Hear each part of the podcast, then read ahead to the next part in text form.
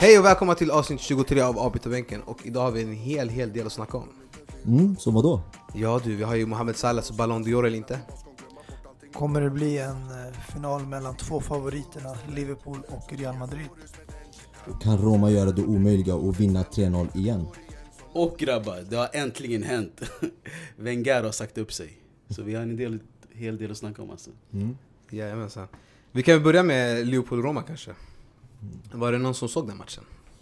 Var det någon som inte såg den matchen? Mycket bra svar. Men Jag såg ju absolut den matchen och eh, blev väldigt förvånad över eh, Romas spel då. För eh, Roma spelade som ett, ett gäng korpenlag alltså, kände jag. För alltså, det, det första du ska göra när du möter ett stort lag som har en, ja, något som vi ska diskutera senare med Mohamed Salah.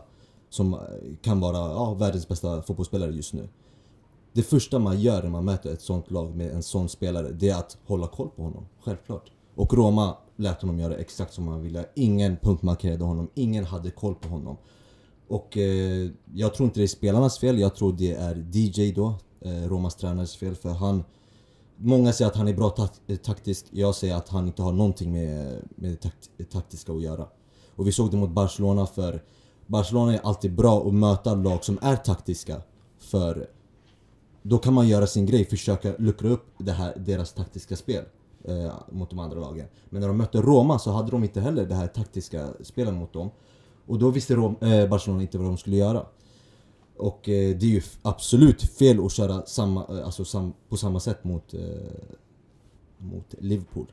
Och ja, Mm. släkten är värst. Finns det någon chans att eh, Roma kan plocka, eller kan komma tillbaka här? 5-2. Självklart finns det en chans. De har ju bevisat det tidigare mot ett bättre lag än Liverpool. Kanske inte just under den här turneringen, men Barca är ju oslagbara i ligan.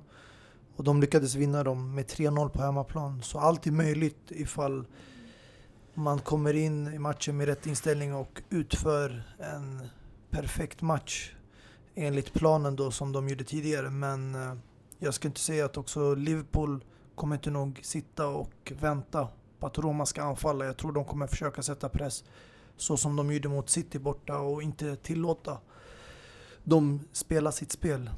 Men jag är besviken på Roma för att eh, jag tycker Roma är ett mycket bättre lag och de spelade ganska bra första kvarten. Eh, De påminde om deras match borta mot Barca, även om de förlorade där också 4-1 så gjorde de ändå en bra insats och skapade väldigt många målchanser. Så de kunde ha gjort fler mål också mot Liverpool.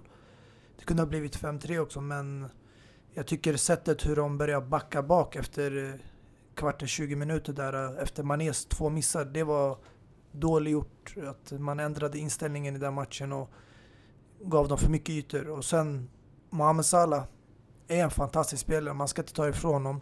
Men han har varit en väldigt underskattad spelare från motståndarnas håll på grund av att man inte haft sådana här förväntningar att han ska vara så här bra. Och han får för mycket en mot en situationer. Jag såg till exempel mot Juan Jesus och Manolas. Och, och som du kollar andra spelare, Messi och sådana här, eh, Neymar och de får inte komma en mot en. Det är oftast man sätter två, tre spelare på dem. För att eh, man vet vad de är kapabla till. Dini. Eh, Roma. Eller förlåt, inte Roma, Liverpool. Mm. Skulle Roma ha chans att vinna en eventuell final mot Real Madrid eller Bayern München? Jag tror det. Absolut. För det här Liverpool vi ser är nog, eh, skulle jag nog säga, det bästa laget i Champions League just nu alltså. Men det som är förbryllande dock, det är att, vadå du håller inte med mig alltså eller? Alltså Real Madrid är ju ändå... Jag fattar, Real Madrid är Real Madrid men som sagt, de eh, satte ju sina lägen och det är därför de vann 2-1 mot Bayern München. Hur som helst, om vi bara kan landa i Liverpool lite längre här. Det som är förbryllande är att Mohamed Salah spelade i Roma för några månader sedan bara. Och spelare som Kostas Manolas, Fazio och Juan Jesus känner ju honom. Även Alisson Becker, eller hur? De Mm. spelade samtidigt. Så de känner ju honom, de vet vilken typ av spelare han är. Men jag tror också att Mohamed Salah har ju utvecklats en hel del sedan han kom till England och han har blivit en mycket bättre fotbollsspelare. Men jag tänker, Alltså, du, ska, du kan inte släppa Mohamed Salah så som han gjorde. Alltså. Äh, jag vet inte vad de försökte göra med sina offside-fällor men du kan inte. Alltså, han gjorde bokstavligen vad han ville. Alltså. Han gjorde sina mål, han gjorde, han gjorde sina assist och det kunde bli ännu mer. Och Jürgen Klopp tog ut honom i 75 minuten. Uh, och det är då de uh, någorlunda kollapsade. Mm. Men eh, exakt. Och hur viktiga var de där två sista målen de gjorde Abbas? Ja, de var väldigt viktiga för eh, jag tror absolut inte att Roma kommer vända på steken och vinna 3-0. Eh, att de vinner 3-0 är helt omöjligt för mig för man kommer ju köra offensivt och försöka göra mål. Och vad händer då? Jo, det kommer bli som i första mötet att Salah och Mané och Firmino kommer få eh, klara lägen. Men man, du har inte tid att hålla koll på Salah, du har inte tid att hålla koll på Mané och köra det här taktiska spelet när du måste göra mål. Men du sa ju likadant om Barcelona senast, att eh, Roma skulle aldrig lyckas vända. Man vet redan vilka som kommer vara semifinalister. De lyckades göra det mot Barcelona, varför kan de inte göra det mot Liverpool? Ja, det jag försökte förklara precis, det är och sen bara för att eh, vara lite...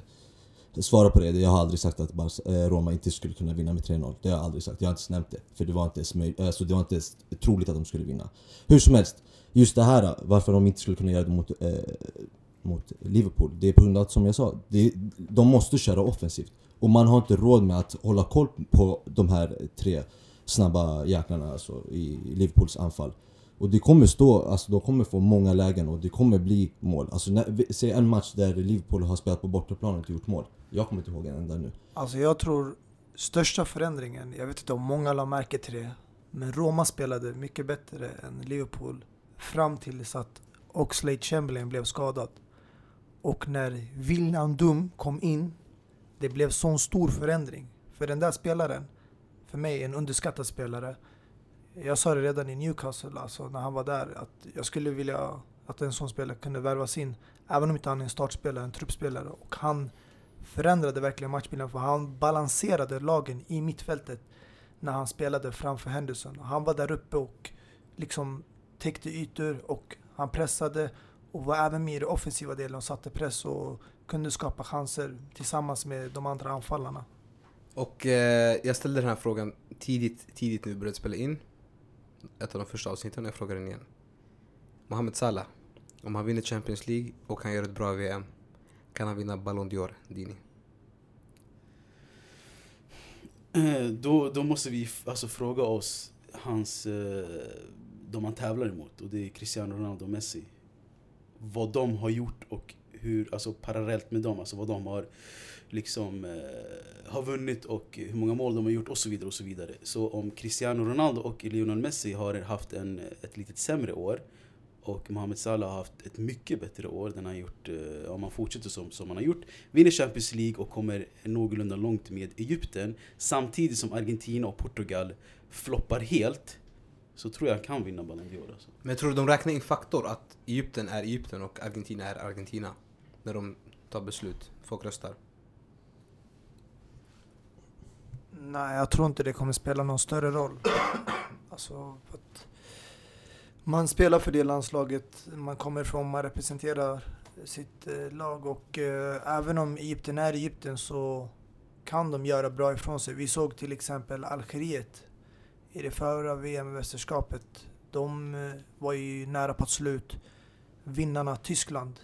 Och eh, de blev ju utslagna 1-0 i övertid, alltså efter 90 minuter. Så det är, det är inte omöjligt. Alltså om de gör ett bra VM, de kan ta sig förbi eh, gruppspel på ett eller annat sätt så kan man ändå göra bra ifrån sig. Så jag tror inte det finns några ursäkter. Eh, Portugal är inte heller det bästa landslaget, eh, även om de har bra spelare. Som ett lag blev många chockade när de vann EM. Så det- jag tror det mesta kommer väga väl på Champions League. Att Mohamed Salah måste vinna den titeln, för det är det enda han har chans att vinna i år. För mig är det ganska självklart alltså. Vin, alltså vinner Salah Champions League, han ska vinna Ballon d'Or. Så enkelt är det. Va? Schne- Schneider vann ju inte. Nej exakt, och 2010. det, många säger att det var lite ja, lite grejer som hände bakom kulisserna där i Uefas och Fifas kontor där. Mm, det kan lika gärna hända nu också. Ja, det, exakt. Men det är något som jag tycker ska, alltså han förtjänar i alla fall att vinna. Det det, är det jag försöker säga. Han förtjänar att vinna Ballon d'Or om han bara vinner Champions League. Så enkelt är det. Det ska inte vara någon diskussion om att eh, Messi eller Ronaldo ska komma i närheten av det.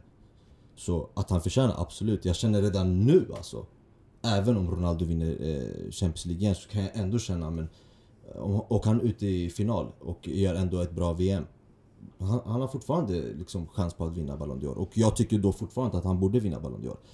För eh, ja absolut, eh, Messi och Ronaldo, ja de kan ju spela bra varje säsong men Alltså att, att man vinner Ballon d'Or varje säsong, det, det blir lite uttjatat och jag tycker inte när no, en, en spelare har gjort det så, så pass bra säsong, jag tycker han förtjänar då också cred.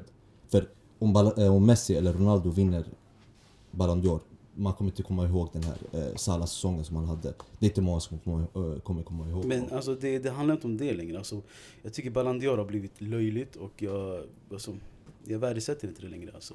Och eh, jag tycker absolut Mohamed Salah ska vinna Ballon d'Or.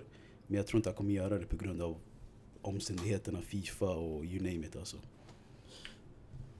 Alltså jag förstår inte hur ni kan säga att han bör vinna. Med tanke på att även om han har gjort en så bra, pass bra säsong. Om vi kollar exempelvis skytteligan i Champions League. Det är Ronaldo som är topp. Så om Ronaldo vinner Champions League och han har gjort flest mål i Champions League och varken Mohamed Salah eller Cristiano har vunnit eh, ja, ligan eh, eller inhemska kuppen. Varför ska då Salah vinna Ballon d'Or före Cristiano Ronaldo? Bara för att han gjorde en utmärkt säsong som ingen förväntar sig. Medan Ronaldo gör det alla förväntar sig år efter år. Men kan man inte väga in att han blev årets spelare i Premier League också? Det borde ju säga en del. Jo, absolut. Det kan man ju väga in. Men eh, sen har du spelare tidigare år, alltså massa eh, spelare som har vunnit Premier League, alltså bästa spelare. Men det har ju ingen tyngd när det kommer till Champions League. Och eh, Ronaldo har ju också slagit rekord på, vad var det, antal eh, mål han gjorde i sträck.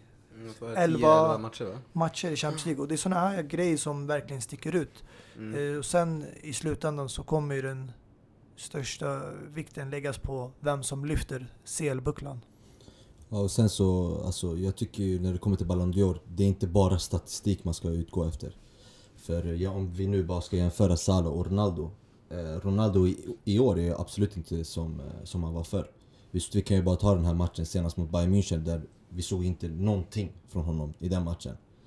Och eh, där Salah inte bara gör mål, utan han gör ju i princip allting. Alltså han dribblar, han gör assist, han gör allt det här.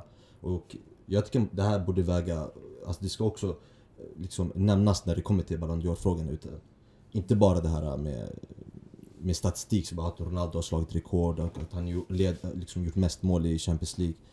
Ja, Innan vi går över helt till våra andra saftiga ämnen som vi har igång idag. Jag tycker det är, det är värt att nämna att eh, Alex Oxlade Chamberlain eh, gick ut skadad i den 19 minuten och eh, där kommer missa resten av säsongen och VM. Eh, en fråga bara. Tycker ni det är en stor förlust för England och Liverpool eh, att Alex Oxlade Chamberlain missar resten av säsongen? Alltså det är alltid en förlust när man förlorar en spelare som har en plats i truppen. Oavsett om han är start eller inte, så kommer det alltid vara en förlust. Eh, Däremot så kanske inte han är en så stor förlust för eh, England och Liverpool. För jag tror inte att han kommer vara, skulle vara helt liksom eh, given i England. Och sen så är han inte heller given i Liverpool. Så, ja. Jag skulle säga att det är en större förlust för Liverpool än för England. Ja, alltså jag tycker att ändå Liverpool, som jag nämnde tidigare, gjorde det väldigt bra utan honom. Och eh, även om det kan ses som en förlust så tror jag även det gynnar Liverpool. För det verkar ha balanserat laget bättre. För att Oxlade Chamberlain kom in och började få mer speltid med tanke på att Emre Can skadade sig. Om jag ska jämföra Oxlade Chamberlain och William Dum, den spelartypen som liknar mest Emre Can och kan spela hans position är eh, William Dum. Mm, också Chamberlain mycket offensivare och jag tycker de har tillräckligt bra offensivt i Mané, Salah och Firmino. Så därför är det bättre balans i laget och det såg vi förändringen i matchbilden när han kom in. Hur de började dominera och ta över och ledde till hela fem mål sen. Yes, och eh, om vi går över till eh, matchen igår. Där eh, vi hade en hel del som hände. Det var en händelserik match. Mycket mål, eller mycket mål var det inte kanske, men mycket skador. Vi såg bland annat Robben som gick ut ganska tidigt skadad. Och Jerome Boateng. Som eh, inte ser bra ut nu inför VM. Och det kanske är bra för Sverige egentligen, tänker jag. Ja, men Rent spontant. dåligt för Bayern München med Ja. tanke på returen är om en vecka. Mm. Och det märktes det ju direkt eh, på högerkanten i Bayern München. Att eh, det hände ju i princip ingenting där eh, när Robben eh, gick ut. Och jag tyckte det var väldigt tråkigt för oavsett om man... Om man jag som en neutral eh, supporter då vill ju alltid se de bästa spelarna på plan. Och eh, speciellt Robben för jag gillar ju honom väldigt mycket. Eh, och det blev ju dåligt för Bayern München när man, eh, när man fick honom skadad. Och samma sak med eh, Boateng för... Alltså, jag tycker ändå de gjorde det bra, fast med Robben på plan. Vi såg ju bara Ribéry, vad han gjorde på sin kant eh, mot eh, Real Madrid. Mm. Tänk ha en Robben på andra sidan som också kan hota på samma sätt. Och som enligt mig gör det mycket bättre än eh, Ribéry. Och som kan göra mål, till skillnad från Ribéry- som hade flera lägen som han kunde göra mål på. Så det var ett, en väldigt stor eh, förlust för Bayern München. Alltså matchen i all ära, Real Madrid, Bayern München, det är två stora lag. Men jag ska vara helt ärlig, alltså, är det bara jag men... Alltså jag såg inte fram emot den här matchen. Och jag kommer ihåg att Yasu, du sa, jag ser att du flinar nu, men jag kommer ihåg att du sa att när Bayern München spelar, alltså, alltså det, är, det är ingen... Alltså jag ser inte fram emot när Bayern München spelar. Eh, alltså Real Madrid och Bayern München, det kan inte bli större än det här. Semifinal Champions League. Men ändå kände jag den här... Vad fan, alltså jag har inte lust att kolla på fotboll. Jag hör det. Vad, beror det på? Alltså, hade ni samma känsla eller såg ni fram emot Alltså det känns som att Bayern? München spelar i sin egen värld känns som. Du ser inte dem förutom i Champions League. Jag vet inte om det... Alltså spelet är ju fint i sig och det är ju... Jag vet inte faktiskt om jag ska vara ärlig. Varför det känns så. Alltså jag såg ju mycket mer fram emot Liverpool-Roma. Ja. Eh, Exakt även, även om båda matcherna blev alltså två Mm. bra matcher alltså.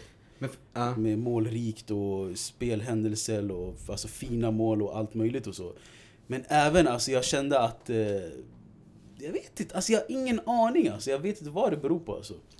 Ja, alltså jag, jag tror att det kanske beror på att eh, vi har ju sett under alla de här senaste åren i alla fall Real Madrid mot Bayern München. Kanske kan vara på grund av det och Re- Roma och Liverpool har inte mött varandra på... Har de ens mött varandra förut? Förstår du? Så det är kanske på grund av det. Men annars tyckte jag att eh, matchen var bra. Alltså. Mustafa, Mm. vi såg att det var många målchanser för eh, Bayern München hela matchen egentligen. Alltså många, många, många målchanser. Medan Real Madrid inte hade lika många men de gjorde mål på sina. Vad, vad är skillnaden? Effektivitet. Mm. Alltså det visar ju Zidane, han är ju en klasstränare. Alltså han har motbevisat alla sina kritiker. Och eh, för mig, det största skillnaden var ju bytena. Okej, Bayern München fick ju sina skador som påverkade dem eh, negativt. Och eh, det gjorde att Real Madrid fick ju fördelar i att eh, spela sitt spel enklare och kunna bygga upp och skapa anfall. Men man måste ändå ge respekt till hans byten. Hans högerback också blev skadad då, Carvajal. Och alla trodde att det skulle bli ett defensivt byte, men istället tar han in Benzema och eh, sätter Vasquez som en högerback, som jag tycker gjorde det otroligt bra.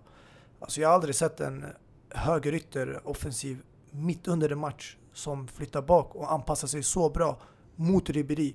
Det kändes som att Vasquez en mot en gjorde det bättre än vad Carvajal gjorde det.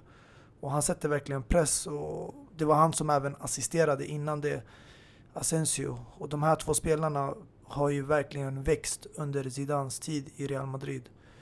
Så därför måste man ändå inte bara lägga tyngden på Ronaldo och hans mål i Champions League, men även tränaren som har lyckats bygga det här fantastiska laget. Som har vunnit två Champions League och kan, på, kan vara på väg mot sitt tredje. Och vi får inte glömma bort att de har spelare som Benzema och Bale på bänken. Och Isco blev Mm. också utbytt vid halvtid tror jag. Ja. Så där är det ett frågetecken om han blev skadad eller inte. Abbas, Mm. Bayern München. Har de en chans i returen?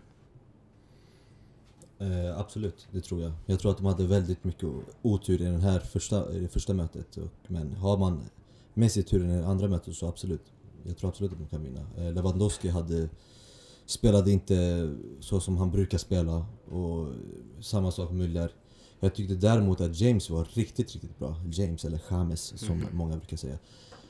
Eller som han kanske heter. Eh, Men eh, han var ju riktigt, riktigt bra och visade verkligen det här liksom aggressiviteten som eh, behövs när man möter ett stort lag. Eh, Så jag tyckte han var väldigt bra. Och förutom det så tyckte jag också att Bayern München spelade riktigt offensivt. Alltså de hade ju bara, vad heter han, Javi Martinez som var i, i Mm. mittfältet. Annars var det bara offensivt alltså. Och eh, ja, jag vet inte, Jupp Heynck, vad heter han? Heink, Heiknes. Heiknes. Eh, måste ju ja, tänka på hur han ska bal- balansera för Men- man bör, det bör sägas att Zidane gick dit och spelade riktigt, riktigt defensivt. Eh, både hur, på, liksom, eh, på pappret och deras spel, liksom, spel på planen. Alltså jag tänker, du vet när det har kommit så här långt i turneringen. Alltså varje lag har ju sin main man, alltså inte sin main spelare. Eh, Real Madrid har Cristiano Ronaldo, Liverpool har Mohamed Salah och så vidare. Men vem har Bayern München egentligen som ska lyfta laget? Är det Lewandowski? Är det Thomas Müller? Är det, nu Arjen Robben är skadad, är det Ribéry? Alltså vem är deras main man egentligen? Och Bayern München under de här senaste, eller senaste åren, de här åren kanske från, från 2009 och uppåt har det alltid varit eh, Arjen Robben. Och man behöver en sån typ av spelare, som, som du försöker säga, att, så här main man, som ska vara den här eh, bästa spelaren i laget. Men eh, ja, som du säger, Bayern München har ju inte den spelaren just nu och vem vet, Iron eh, Robben kanske skulle vara den spelaren om inte han skadade sig.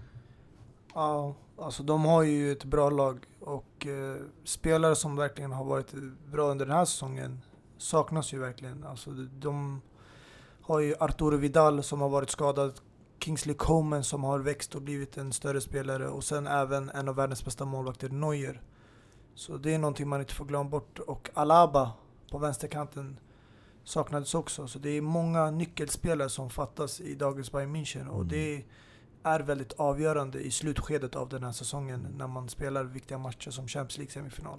Ja, exakt, och bara för att nämna. Eh, eh, Neuer tyckte jag saknades väldigt mycket. För okej, första målet som Marcelo gör kanske är väldigt svårt att kunna ta den, men Asensios mål, jag tycker faktiskt att eh, han borde ha tagit den. Det tycker jag, för den var ganska enkel. Och Neuer skulle definitivt ha, definitivt ha eh, tagit den. Eh, och sen tyckte jag bara allmänt han var väldigt skakig den målvakten alltså. Sven Ulreich. Mm. Alla, alla målvakter är skakiga bakom Neuer.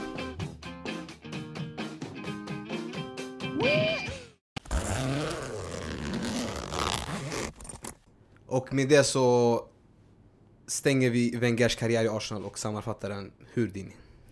Ja, en fråga bara. Har Wenger någonsin lyckats stänga sin dunjacka? de Ja, det är, han har gjort många försök i alla fall. Ja exakt. Till slut har han gett upp eller... Alltså varför tar man såna här långa jackor överhuvudtaget? Alltså, alltså de hänger vid vaderna alltså.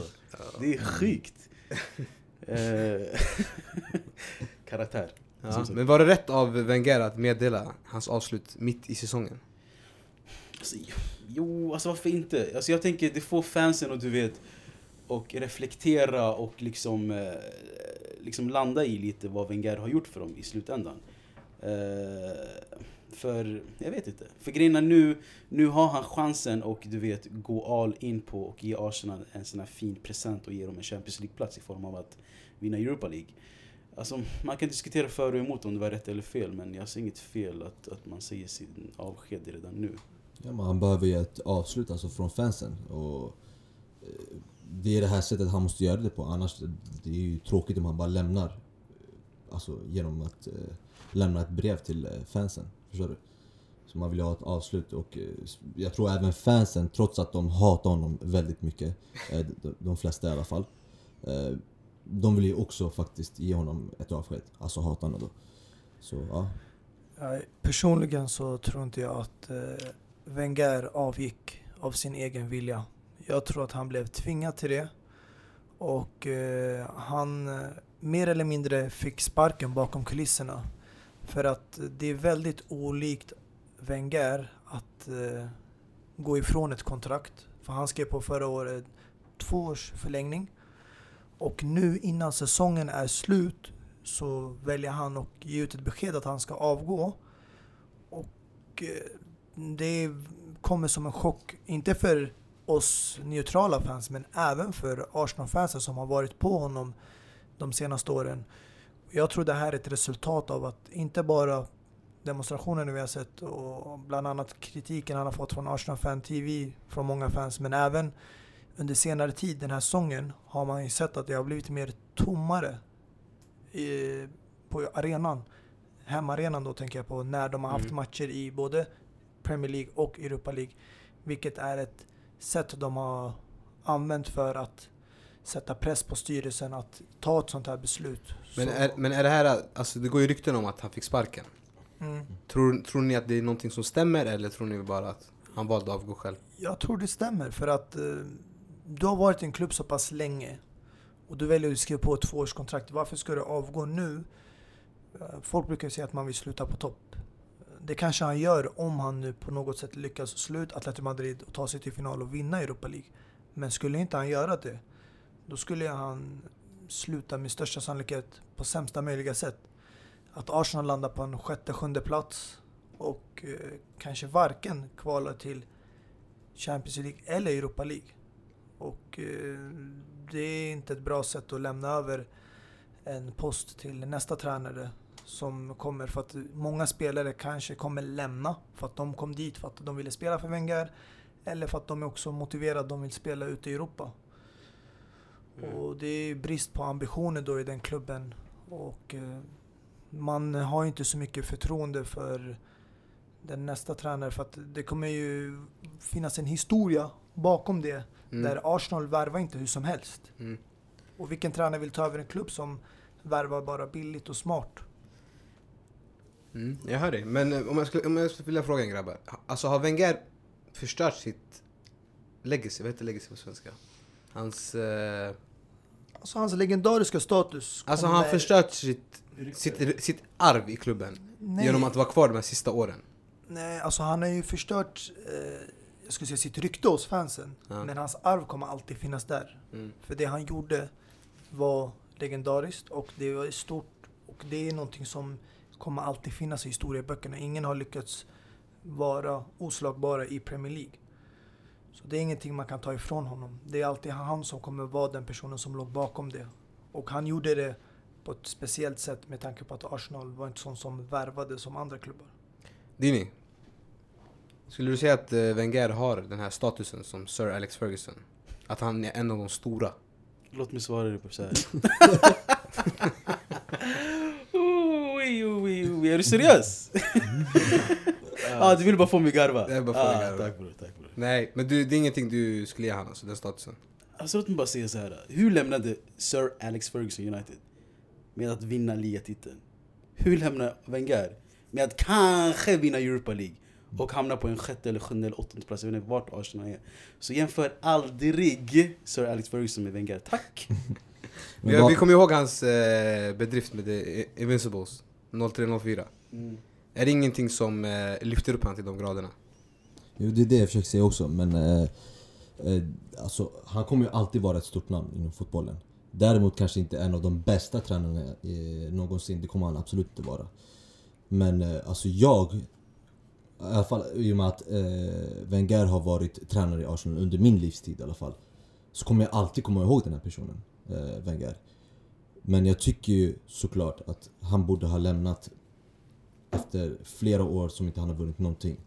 Eh, för det, det, jag kan ju bara tänka, jag som i alla fall följer Inter då, som har det som mitt lag. Eh, jag anser ju att eh, Mourinho är världens bästa tränare, eller var det.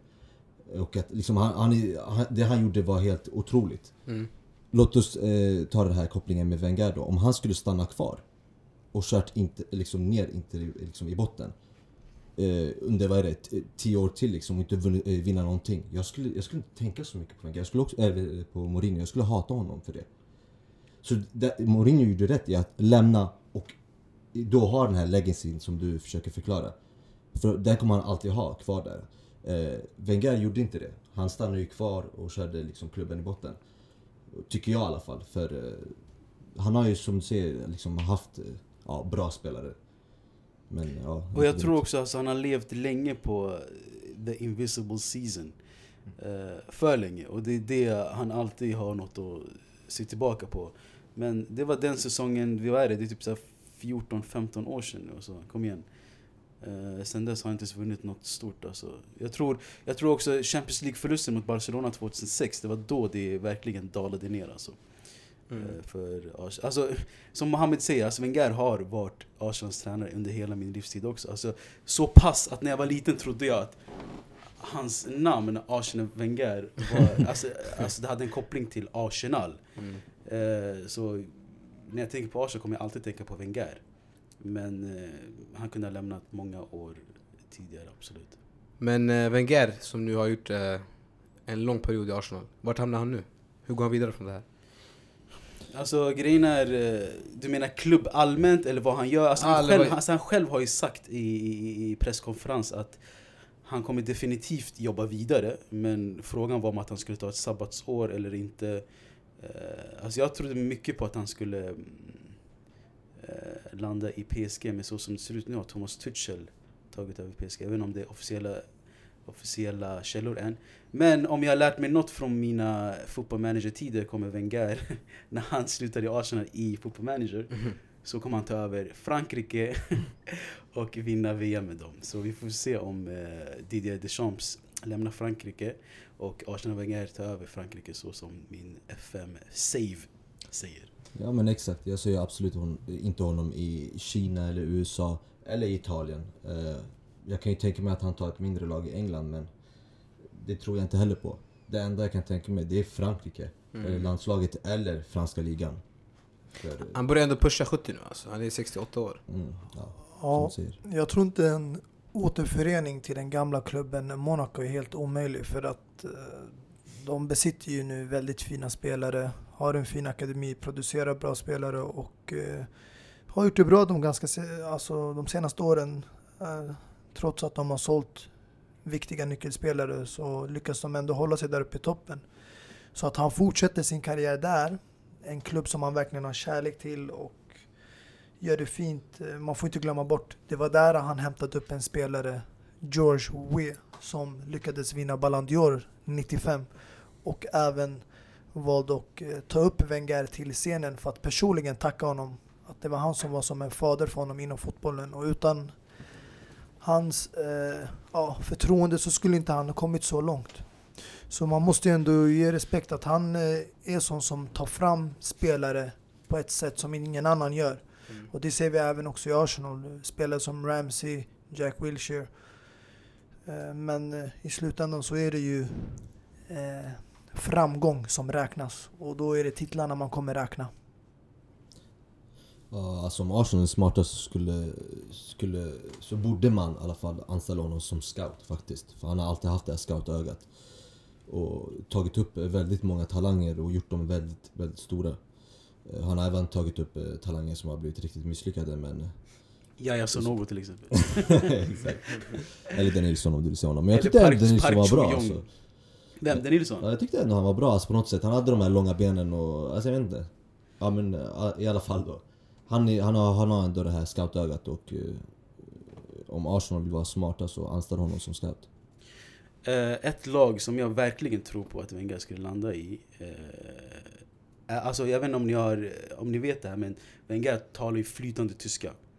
Och han har gjort många värvningar från Dortmund till Arsenal. Bland annat Jens Lehmann, jag tänker på Aubameyang. Eh, och en hel del också tror jag som jag inte kommer på just nu. Men jag tror han skulle kunna ta över Dortmund. För Dortmund är ju ett Arsenal-likt lag lite där de, du vet, inte ses som bästa laget i landet men ändå kan vinna ligatitlar. Brukar befinna sig alltid i Champions League. Så eh, jag tror faktiskt Dortmund skulle vara ett alternativ till eh, Wenger. Alltså grejen, Wenger han känns ju som en tränare som... Eh, där, han, där han landar stannar han. Alltså Ja. han är inte där för att vara kort. Utan det är verkligen, du vet... Känns det som i alla fall. Så tror Mm. du verkligen han går till en sån klubb som Dortmund eller tror, för, att mig, för mig känns det troligast verkligen att det är landslaget det handlar om. Eller en, klubb, en annan klubb i Frankrike. Monaco.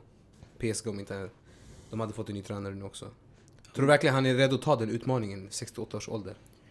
Ja men det är som du säger, han pushar 70 nu och... Eh, alltså när man är 70 vill man du vet sakta men säkert landa och du vet eh, förbereda sig på sin... Eh, jag vill inte säga död. men, men på lugn och ro och så vidare. Men jag tror absolut han skulle kunna landa i Dortmund alltså. Varför inte? För det, för det är ett lag som... Det, det skriker Wenger, det här laget. Jo, det gör absolut. Eh, och eh, han, har ju, han har ju själv bra koll på Dortmund. Så eh, jag vet inte, jag tror antingen Monaco eller Dortmund. Hur tror ni laget Arsenal reagerar då? Spelarna? Tror ni tror vissa stjärnspelare drar, vissa stannar? Ja, ja. Ja, alltså jag tror att allt beror på vem nästa tränare är. För får de in någon tränare med pondus och liksom någon som, en Diego Simeone för till exempel. En Gattuso? Ja. Nej men en Diego Simeone i alla fall. Eh, en, ja, som är ganska stor och som är eh, alltså, någorlunda hård också. Jag tror det skulle kunna spara eh, spelarna att stanna kvar och vara liksom göra Arsenal till liksom, ja, så stora som de kan bli. Eh, får de däremot in någon eh, ja, Alltså någon som är mycket, en Premier League med, som spelar liksom, som tränar ett medel, medellag då. Nej, då kanske alla spelarna kommer lämna. Så Men tror ni att någon tränare vill ta den här rollen nu efter Wenger? Känns det inte som att det är... Alltså det är en person som har varit där så pass länge. Och så, du ska komma in som tränare nu och göra någonting. Tror ni, alltså, tror ni tränare ser fram emot att ta över den här klubben? Alltså jag tror Mm, stor vikt ligger på om de lyckas vinna Europa League. För att om de gör det och kvalar till Champions League nästa år kommer det inte bara spelare vilja stanna kvar. För att då ser de, okej, det finns en möjlighet. För att nu kommer man börja ett nytt kapitel. Man är med i Champions League tillbaka och man kommer få in en ny tränare. Och jag tror även eh, tränarjobbet kommer bli mer intressant om de är i Champions League. Eh, Det har ju ryktats mycket om till exempel att Allegri och Sarri ska lämna Serie A och Italien. Och eh, ägaren i Arsenal gick ut med att nästa år kommer det bli en intressant tränare. Det verkar som att de redan är i förhandlingar. Och jag tror om José det är någon... Nej, alltså jag tror om Arsenal vill följa samma spår som Arsenal, Arsene Wenger hade då, den typen av fotbollen, så är det för mig antingen Luis Enrique, före detta Barcelona-tränaren, eller Sarri i Napoli, som de här som spelar den här äh, tiki-takan, lite offensiv fotbollen. För att jag kan inte se mig, tänka mig att de värvar en tränare som Diego Simone eller Allegri, för det kommer ändra hela deras spelstil. Och de har ju byggt upp det här laget med den här spelstilen och det kommer vara som att man börjar om på noll igen och inte fortsätter där äh, i samma riktning. Alltså Wenger själv har sagt eh, att Luis Enrique eh, vill han se ta över Arsenal. Men han sa att jag vill inte pusha Arsenal och ledningen för mycket. Men han ser Luis Enrique som den potentiella efterträdaren i Arsenal. Så ja, Ja, nej jag tror absolut inte eh, det är bra för Arsenal att ta in Luis Enrique. För eh, du behöver ta in någon som verkligen är en bra tränare i grund och botten oavsett vilket lag du har. Och Luis Enrique har ju gjort det bra i Barcelona, absolut. Men det är Barcelona. Vi har inte sett honom göra bra i andra lag som till exempel Roma, där han floppade stort.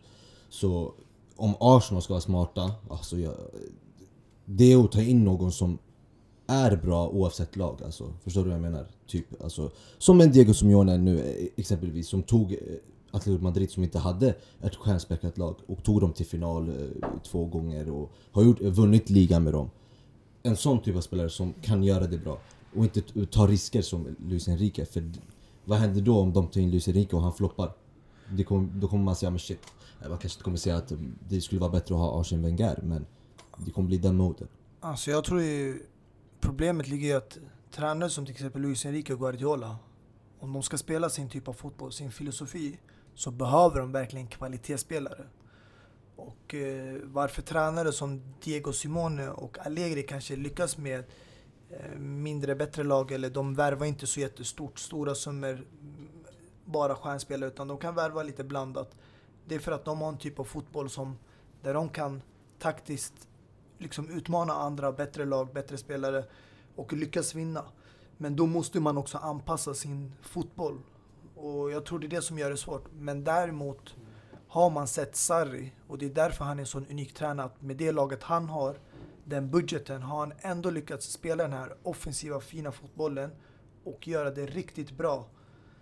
Men vi har också sett nackdelarna där de har åkt ut i både eh, Champions League och Europa League. Och det visar ju att bredd på truppen, kvalitet i truppen är väldigt viktigt om man ska kunna utmana på alla fronter. Så därför skulle jag alltså verkligen vilja se Sarri i en annan klubb.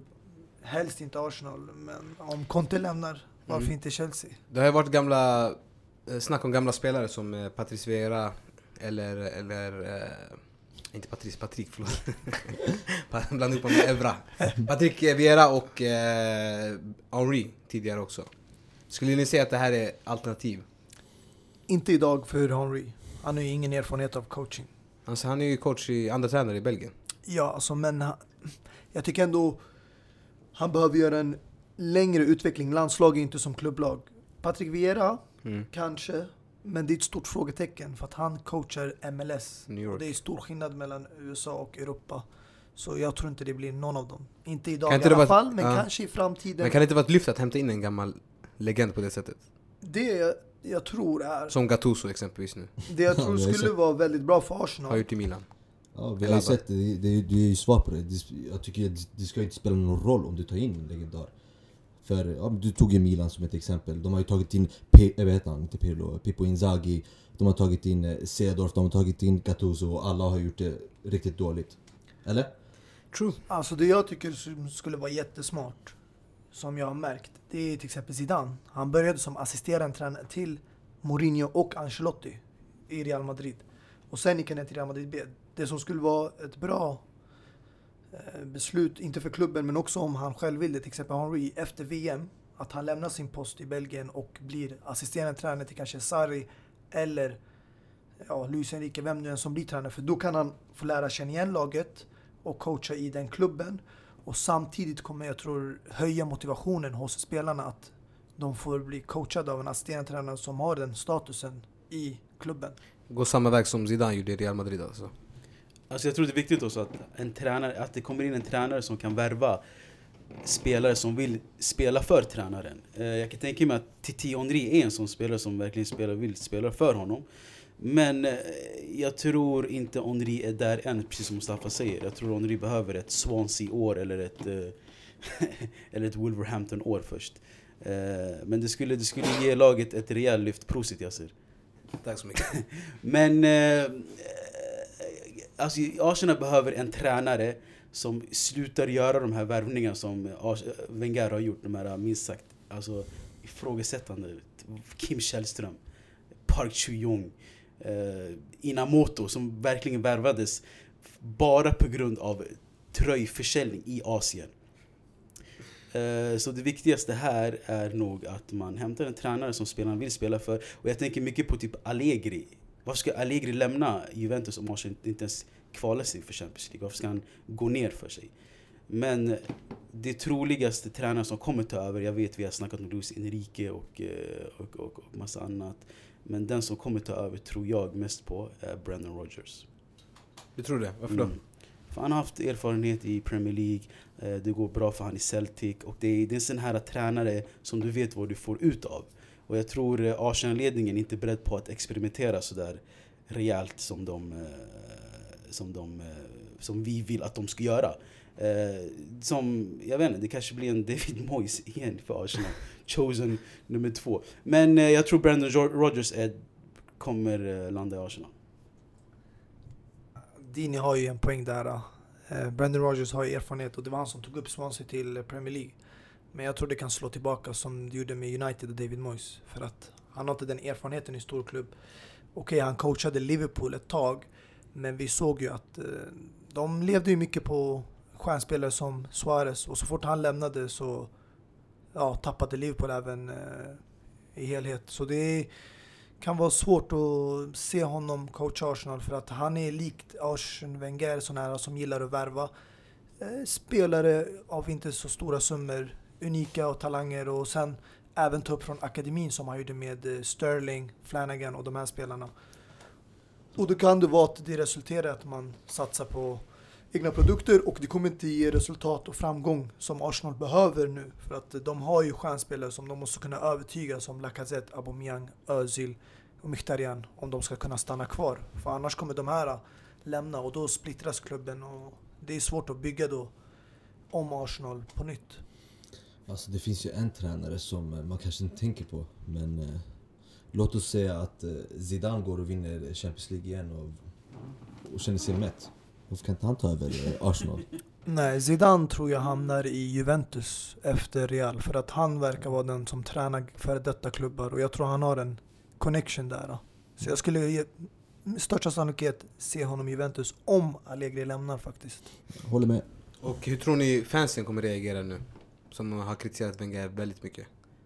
Alltså jag tror med tanke på att han, har, att han sa sitt avsked nu under, eh, under säsongen så tror jag att eh, spelarna och fansen, eller du sa frågade fansen eller hur? Ja. Ja men jag tror fansen eh, kommer ha tid att smälta idén ett Arsenal utan Arsenal. Så... eh, Det är bara Nalla som sa det. nej, men alltså jag tänker på... Jag tror man brukar ju säga man vet aldrig vad man har tills man, man mister det. Mm. Så jag tror de kommer tänka alltså ändå, Wenger var det en bra tränare i slutändan.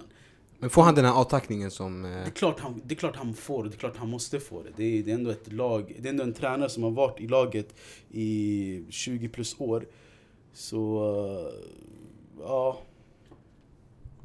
Så jag tror personligen det var ett smart drag kanske att också göra det innan säsongen tar slut. För att om du kollar till exempel nu kvartsfinalen när de mötte CSKA Moskva. Det var inte fullsatt i arenan. Även om det är Europa League, det är en kvartsfinal, det är hemmaplan. Men nu när de vet vad som kommer hända i sommaren, att tränaren kommer avgå, det kommer komma in ny tränare. Då kanske de ser fram emot framtiden och verkligen stöttar sitt lag och då får de verkligen det här äh, hjälpen från fansen. För att vi har sett till exempel Liverpool, hur viktig Anfield, arenan och fansen är för dem i sina hemmamatcher. Och det här kan ha en stor betydelse för Arsenal nu mot slutskedet när de möter ett bra Atletico Madrid och har chansen att ta sig till en final och vinna.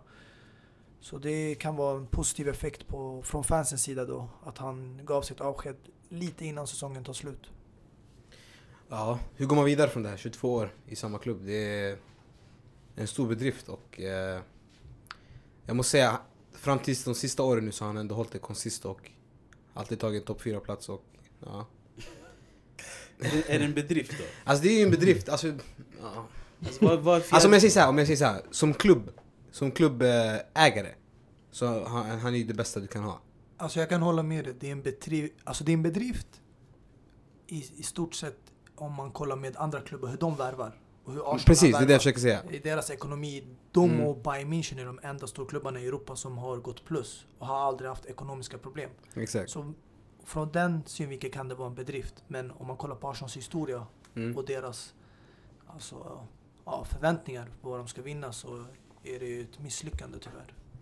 Alltså Ja. det, är, det är ingen bedrift. Det enda, det enda Arsenal vinner och, och prenumererar det är, det är Community Shield och Emirates Cup. Och, och kommer fjärde plats var, var Glöm inte bort FA-cupen. ja, FA-cupen varenda, varenda gång de kommer. Så eh, om Arsenal ska betraktas som ett storlag, det här är fiasko. Det är alltså, jag som Arsenal, om jag var Arsenal-fan, jag skulle, jag skulle Alltså jag skulle inte kunna sova om nätterna. Mm. Om fjärde plats är det jag siktar mig på. Ja, det är, det är intressant i alla fall. 22 år, vi får se hur de går vidare. The heart of the team. Första steget är att förstå din roll och acceptera det. Du är här för att jobba och hjälpa alla andra, före dig själv. En viktig speluppbyggande roll. Från sin djupa position har han bra överblick över spelet. Med sin skickliga passningsförmåga kan han kontrollera matchens tempo. Positionen har i överlag ändrats genom tiderna. Förr handlade det om att skydda de fyra där bak. Men nu blir det ombedd att göra allt. Mål, assistera och försvara. Idag ska vi välja ut the heart of the team, som är synonym till defensiva mittfältare. Defensiva mitt- mittfältare kommer i olika hjulpaket, hårda eller mjuka. Vilket paket har ni valt grabbar? Oj, oj, oj. Jag måste bara... Väldigt, väldigt fin inledning Dini. Ja, faktiskt. eh, Och, fint. eh, Och jag måste säga, av det mjuka och hårda paketet har jag valt ett litet, kompakt, hårt paket. Min eh, så kallade Bench Dior, det är en spelare som än idag faktiskt spelar och har lyckats göra comeback till en stor klubb. Och han heter Lassana Diarra. En väldigt bra spelare som även fast blev köpt till klubbar som Chelsea och Arsenal inte lyckades göra ett stort avtryck. Och eh, han visade prov på fina kvaliteter som den defensiva mittfältaren som man verkligen också behövde då i en liga som Premier League men aldrig fick förtroendet att bevisa sig.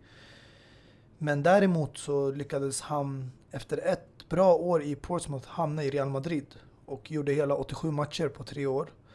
Men återigen efter comeback förra året i franska ligan Marseille och sen en kort sväng där nere i Arabemiraten i Al Jazeera komma tillbaka till PSG. Men han har bara gjort sju framträdande och jag tycker det är en spelare som om han vid tidigare ålder hade utnyttjats på rätt sätt så hade man kunnat få ut den fulla potentialen.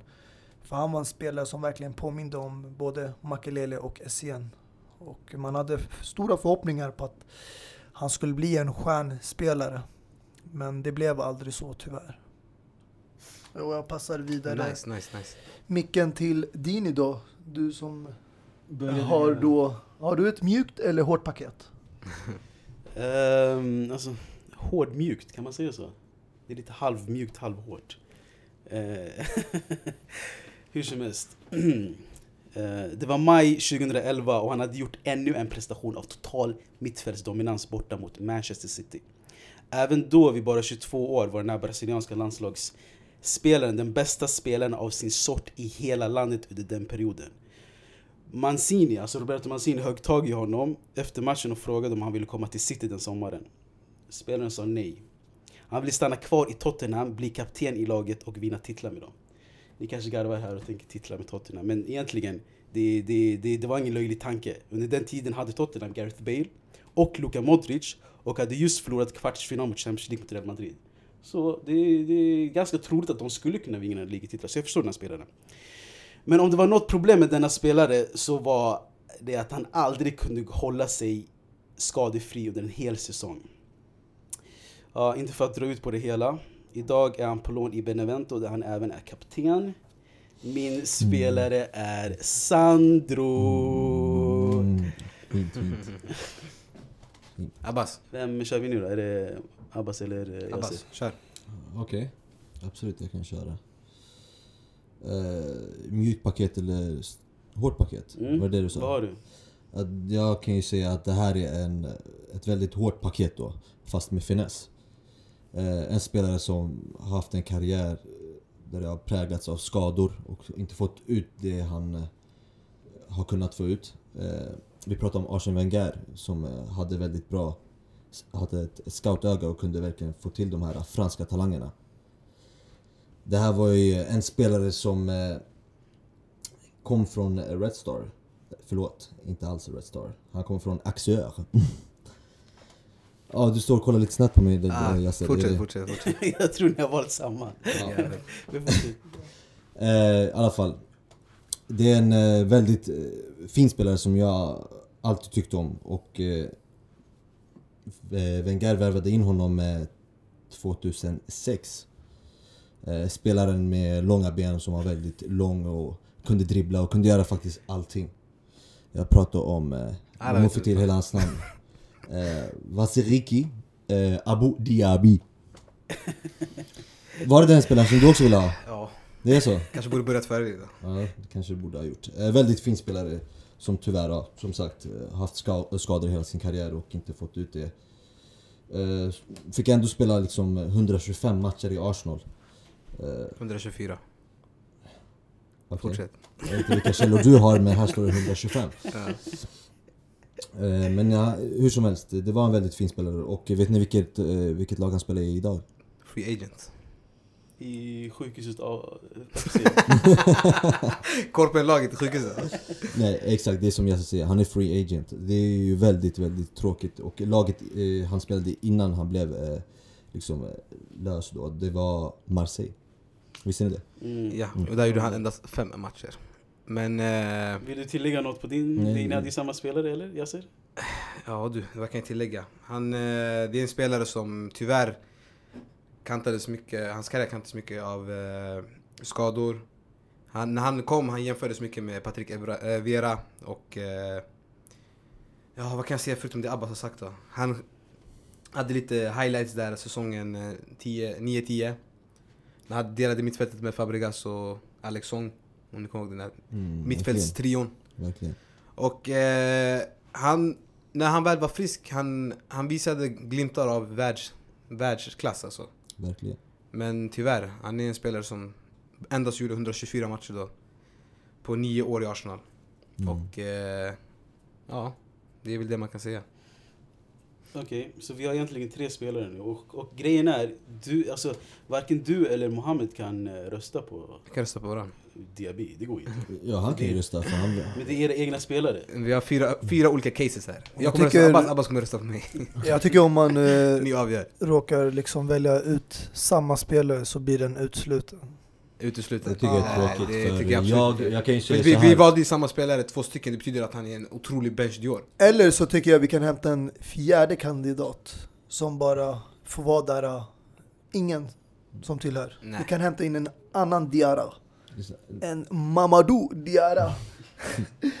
Han var bra, men lyssna helt ärligt. Eh, vi kan ju inte utesluta Diaby. Nej, nej, För om jag- jag ska jag- vara jag helt skojar. ärlig, jag tycker Diaby är bättre än Sandro och eh, Lassana Diarra. Grejen med Lass, Trots att alltså, de är Lass, väldigt fina alltså Lass, jag ser inte han som en bench Dior om jag ska vara helt ärlig alltså. Om det skulle ha varit Mamadou Diarra skulle jag sagt okej det är en mer klassad som bench Dior. Men Lass, han är ändå en världsmittfältare som alltid du vet har styrt och ställt och vart han har gått till Real Madrid, haft det med tian där och så vidare. Så eh, jag tycker egentligen det är snack om Diaby eller Sandro i det här mittfältet. Så jag håller inte med. Eftersom en bench Dior ska vara en spelare som aldrig fick chansen eller inte lyckades göra det på grund av olika faktorer. Men skada, eh, det är en annan femma. Så man har ju många skadade spelare. Så det är inte någonting som gjorde att han blev bänkad. Utan han var ju inte ens med i truppen för att han var skadad. Vi snackar om spelare som bench, var på bänken. Diaby var aldrig på bänken för han var hela tiden skadad. Så för mig är det tyvärr ingen bench Dior-spelare. Till skillnad från Lassana Diarra, han var skadefri i Arsenal och Chelsea. Och nu i PSG, men sitter bara på bänken och inte får visa framfötterna. Ja, jag tycker Las Diarra ska fokusera på att lära sig engelska. Boys, can Lasana speak English? Of course you can, you know. Yeah, you can. Yes, you can. Yeah, Yeah, let's come here. yes, don't yes, yes. Lasana, Yeah. you are playing well. I don't know.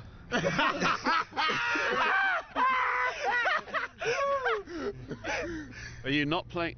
Are you playing well? No, I'm playing. I'm playing. I'm playing. He's playing. he's, he's just playing. But you are playing good football. Okej, med det sagt, ska vi börja rösta? Ja, det tycker jag vi börjar göra också. Och eh, jag vet inte, hur ska vi göra? Är det tre kandidater då eller fyra? Nej, det är fyra. Kör. Vi kör fyra, men ja, jag kan börja. Jag röstar på Abbas. Eh, jag röstar också på Diaby. Nej jag skojar, jag får inte göra det. Det är klart, Eller men du, jag röstar, du får ju rösta på mig. ja, ja, får jag? Kör. Ja, Ja, ja. jag röstar också på Diaby då. Exakt, så det är 1-1. Vilka röstar ni på? Ni avgör. Ja, jag röstar på Sandro. Eftersom den spelaren hade jag också förväntningar på att bli stor i Premier League faktiskt. Han var ju nära på att gå till både United och City. Ni vill bara göra det intressant, helt ärligt. Så grejen är nu, ska jag rösta på Yassirs Diaby eller Mohammeds Diaby? Det är samma Diaby.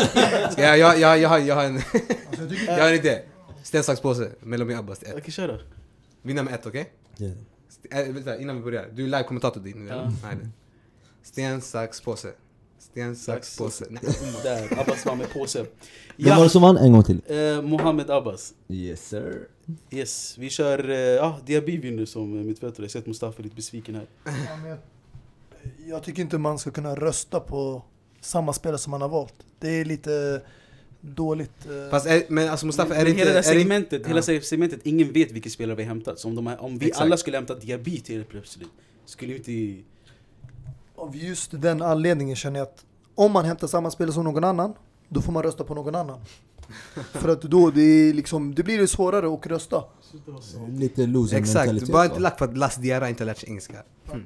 I alla fall, jag har lite eh, lyssnarfråga här som jag fått in av... Eh, vi kan ju börja med Akrem Standard om ni vet vem det är. Kista-legendaren. Han säger en fråga till avbytarbänken. Varför hade alla spelare, i, spelare och domare en röd, rött bläck på ansiktet i Juve-Napoli-matchen? Och vilka vinner scudettin till slut? Så det är två frågor igen. Okej, jag kan ju svara på första frågan kanske. Eh, det var inte bara i Juve-Napoli-matchen utan i hela eh, Serie A. Eh, och det var ju på grund av att man vill visa sitt stöd till kvinnor. Alltså, som, alltså våld mot kvinnor då, helt enkelt. Och man vill visa sitt stöd till dem och visa liksom sina sympatier. Och... Mm. Och vilka vinner scudetton till slut då? Vet du vad jag hoppas på? Jag hoppas ju på Napoli. Och om jag ska vara helt ärlig, jag tror faktiskt Napoli tar det till slut. Så ni tre här har få, verkligen fått en käftsmäll alltså. Som sa att eh, Juventus skulle promenera hem Serie A. Ni tre, jag var inte med på det där. Inte jag heller, det var ju Dinis kommentarer. Du har ju citerat mig flera gånger. Jag har citerat Men dig. nu, nu, ser det så att det, det är inte 100% att Napoli kommer vinna. Juventus kommer kanske fortfarande vinna. Men jag vill bara säga att det skulle vara väldigt roligt om Napoli skulle vinna. Ja, det är mycket som är i Inters händer nu i helgen. Men det är en annan fråga. På Ni- pappret, ni inte ta emot Juventus. på pappret Ja, har. Juventus mycket svårare schema. Derby d'Italia. Jajamensan.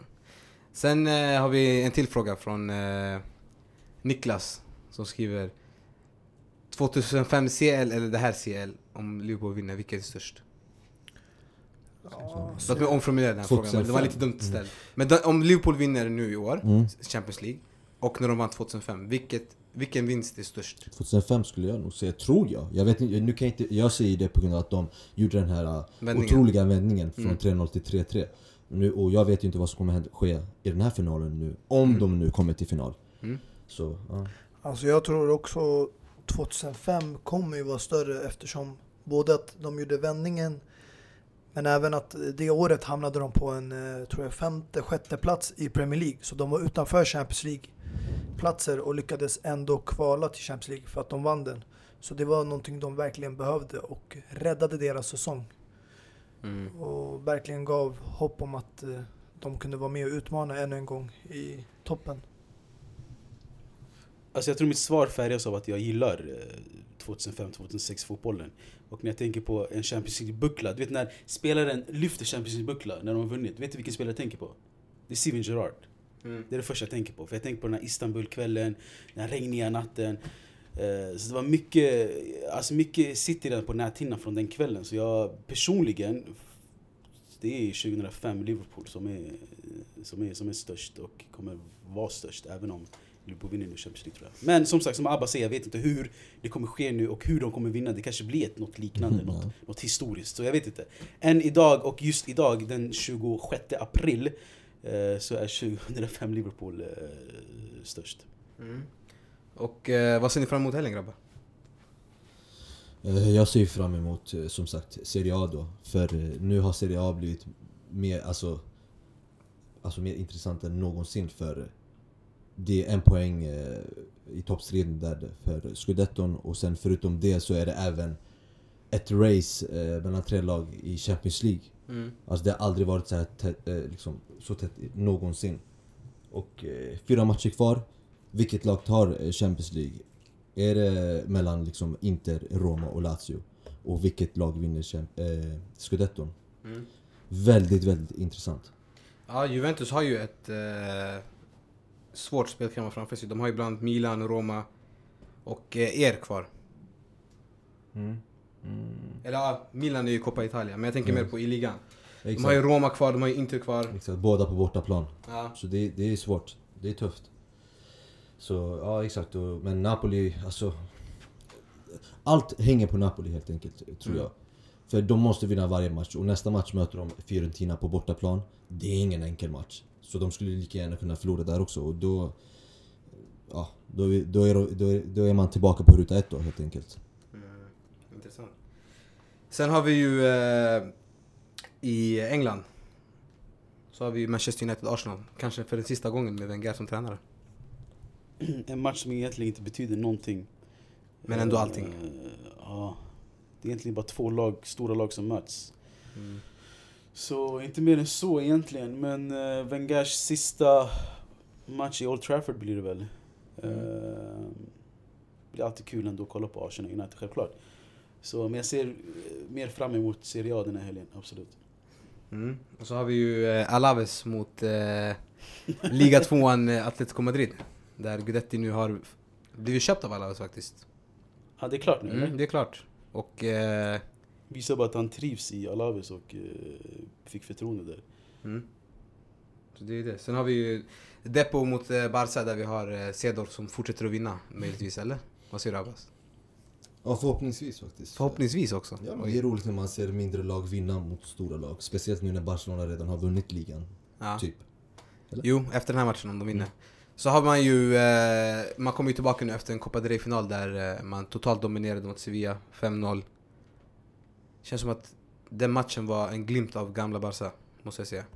Mm. Men eh, tyvärr så gick Iniesta ut där i sin sista final med Barcelona och det var känslosamt. Hela publiken stod upp, fast det stod 5-0 så stod de och klappade Sevilla-fansen. Och eh, han fick även göra mål i matchen och sen lyfta bucklan. Nej, det var känslosamt.